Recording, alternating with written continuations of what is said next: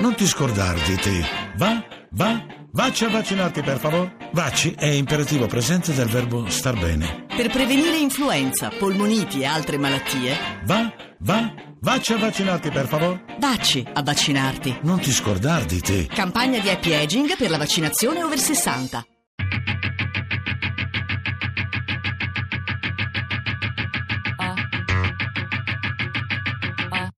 Tre soldi. Broadway. Deriva urbana tra i teatri italiani di New York. Di Graziano Graziani. Come vedi, ne- ne- nella mia stanza c'è moltissimo da vedere, no? Tanto ci sono molte mh, locandine di Nine, anche le produzioni all'estero, per esempio questa è la produzione inglese che è andata molto bene, poi la produzione americana, altre locandine. Quello verde là è- è- hanno fatto in Giappone, era Blindness sulla guerra in Iraq.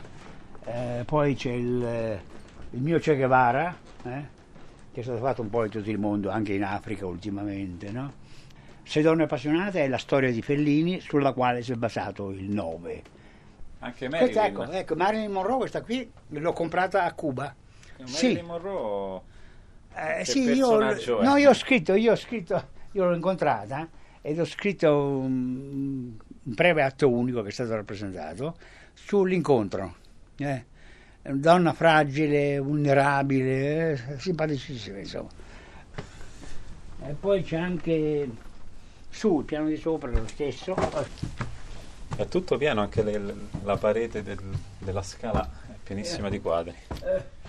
Ca- Catherine Hepburn è stata in questo appartamento decine di volte, faceva le prove musicali sul piano di sopra. Io ho il pianoforte di Catherine Hepburn. Quindi questo è il pianoforte, lei... Ecco la foto di Catherine Hepburn. Mentre suona.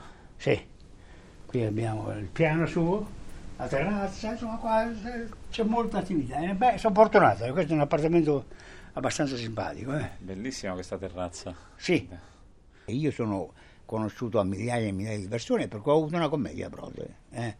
Eh, le altre sono note solamente a 3 o 4 mila persone che si interessano di teatro, ma diciamo il, il grosso pubblico mi conosce perché ho avuto una commedia a Broadway, il famoso 9, è una commedia veneziana in cui ra- raccontavo la vita di Fellini con donne appassionate, eccetera, eccetera, che poi è diventato il musical 9. Sette anni di lavoro ci sono voluti. eh. Io ho dovuto eh, imporre, eh, accettare, senza essere pagati una lira, eh, quando si lavora gratis, assolutamente. eh.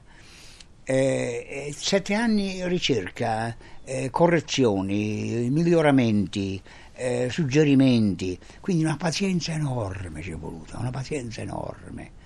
Poi alla fine sono riuscito, a- abbiamo avuto una prima in Connecticut, c'era per fortuna Catherine Hepburn che, che è una donna che mi amava e mi, e mi rispettava eccetera eccetera ha scritto è un capolavoro ha scritto a Fellini ma Mario Frati e Mori Eston il compositore hanno scritto un capolavoro da loro il permesso di andare a Broadway I would like to be here. I would like to be there.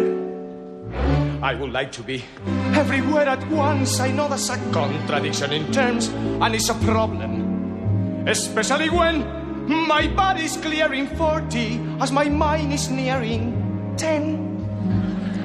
Mario Fratti è il drammaturgo italiano più famoso a New York. Deve la sua fama al musical Nine, ispirato a Otto e mezzo di Fellini, con Antonio Banderas come protagonista.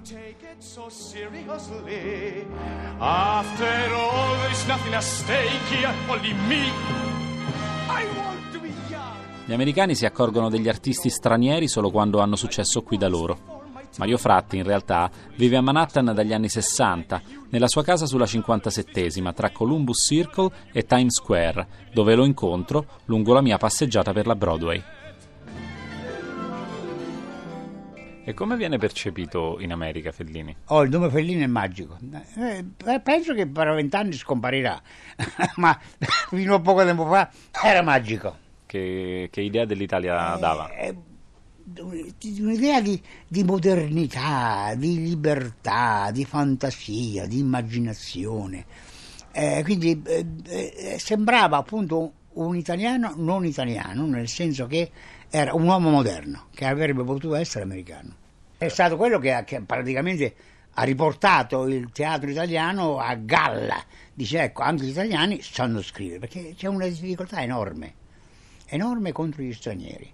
Qui in America gli unici che hanno grande successo sono gli americani, gli inglesi e gli irlandesi, perché si fidano della lingua inglese. Tutte le traduzioni vengono ignorate, eh, condannate e respinte. Chi scopre l'idea del conciso, del preciso, del ping pong dialogato ha successo. Quindi bisogna in qualche modo andare verso, verso il gusto americano Ah, assolutamente. per avere successo qua. Broadway è stato naturalmente un grande successo, un grande trionfo, eccetera, eccetera, che mi ha portato tanti vantaggi, no?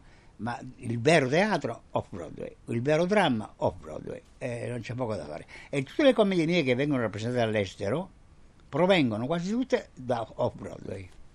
Ma io ho iniziato con fortuna con Lee Strasberg dell'Acto Studio. Lui ha diretto una mia commedia, Il suicidio, al Festival di Spoleto poi mi ha invitato a venire qui nel 63 a riprodurre la commedia con lui, il suicidio. Io sono un uomo fortunato, per me tutte le cose vanno bene. Ho scelto questo appartamento proprio esattamente nel 63, quando sono arrivato. Questo siamo al centro di Broadway, appartamento mm, simpatico, eh, pieno di, di, quadri, di locandine, eh, e sono rimasto qui, non sono mai mosso.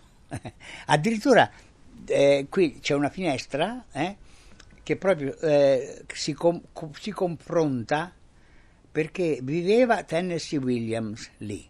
Ogni mattina ci vedevamo, lui scriveva in quell'angolo, io nell'altro angolo e ci salutavamo e abbiamo avuto delle ottime discussioni eccetera eccetera sul, sul valore del teatro.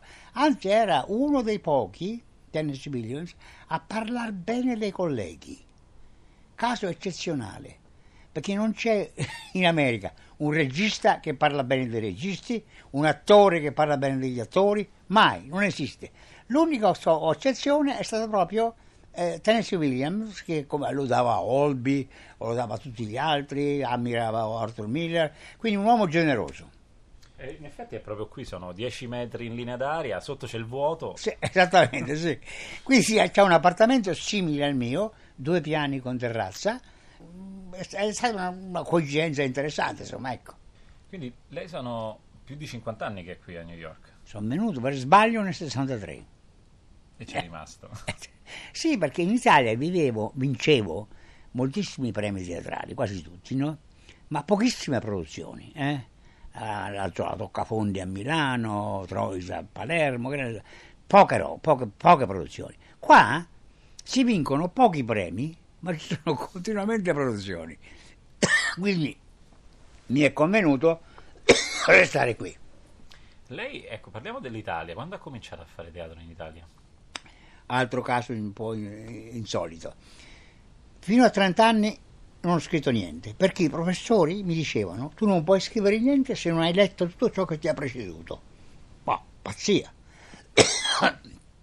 il mio compleanno, mi ricordo, avevo 30 anni, eh, guardo il comodino, ci sono ancora 20 libri, dico ma che faccio io?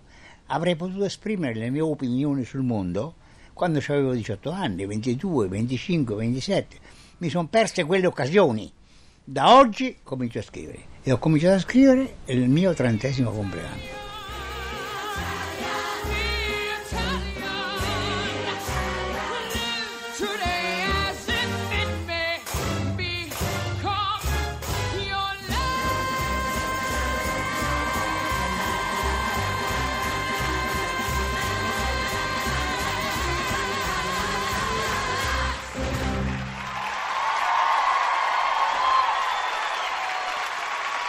Teatro per me teatro è, è hai visto quei pittori che con, un, con, una traccia ti creano una figura per me il dialogo è la cosa più semplice del mondo è come l'acqua eh? io posso, posso creare una, una, commedia con enorme facilità e quello che mi ha salvato qui in America che, per cui sono apprezzato qui in America è che sono conciso e preciso il mio teatro è ping pong come lo vogliono in America. Una delle ragioni per cui, per cui gli autori italiani, ce ne sono almeno una decina buoni, non vengono rappresentati qui in America, è perché hanno uno stile letterario ricchissimo. Se il linguaggio è ricco, è un fatto negativo per l'America. L'America vuole ping pong, teatro conciso. Poi quello che mi aiuta veramente, e sono noto per questo, è il fatto che sono imprevedibili. Io non scrivo mai una commedia se non ho un gran finale. E tutti i miei finali sono, diciamo, i critici sono innamoratissimi perché sono spettacolari, cioè un pugno, un pugno in, in, sul volto. Ma com'era Broadway nel 63? Sempre, è stato sempre attivissimo, eh? però Broadway, il vero Broadway, non è il miglior teatro di New York. Il vero Broadway costa cifre enormi, oggi una commedia a Broadway costa 12 milioni di dollari, ed in genere preferiscono le cose leggere, eh, commedia divertente, musica, per vendere biglietti. Mentre il vero teatro, il vero dramma con i buoni autori è Off-Broadway, dove i teatri sono, eh, hanno soltanto 100-150 posti e dove veramente l'elite del pubblico va e scopre il buon teatro. Anche questo è prodotto da, dai privati? Tutto da privati. Magari sono Vabbè, anche, sofisticati. Anche, anche oh, esempio, ultimamente una ricca signora eh, che vuole bene a suo figlio eh, eh, ha deciso di produrre un testo. Un testo con tre personaggi, off-Broadway, è costato, sono sbalordito perché prima costava meno, 270 mila dollari, li ha pagati lei. e praticamente quanto è tornato indietro? In genere torna pochissimo. I biglietti, la vendita dei biglietti è stata di 20 mila dollari. Quindi 200 mila dollari così andati. Buttati via, ma però per lei sono deducibili. Invece di pagare le tasse ha, ha praticamente prodotto una commedia del figlio. Arrivato ad 88 anni, cosa vorrebbe ah, scrivere? Ah, rac- racconti che ho 88 Lo anni. sì, parte. Sì. No, no, no, va, bene, no, va benissimo, va, va benissimo, perché io eh, ne dimostro 70, dovunque vado, dovunque vado, mi dicono 70, 72, quindi sono fortunato. Eh. Qual è il mio segreto? Che lo, lo rivelo al mondo? Mai il fumo, mai i liquori, mai le droghe.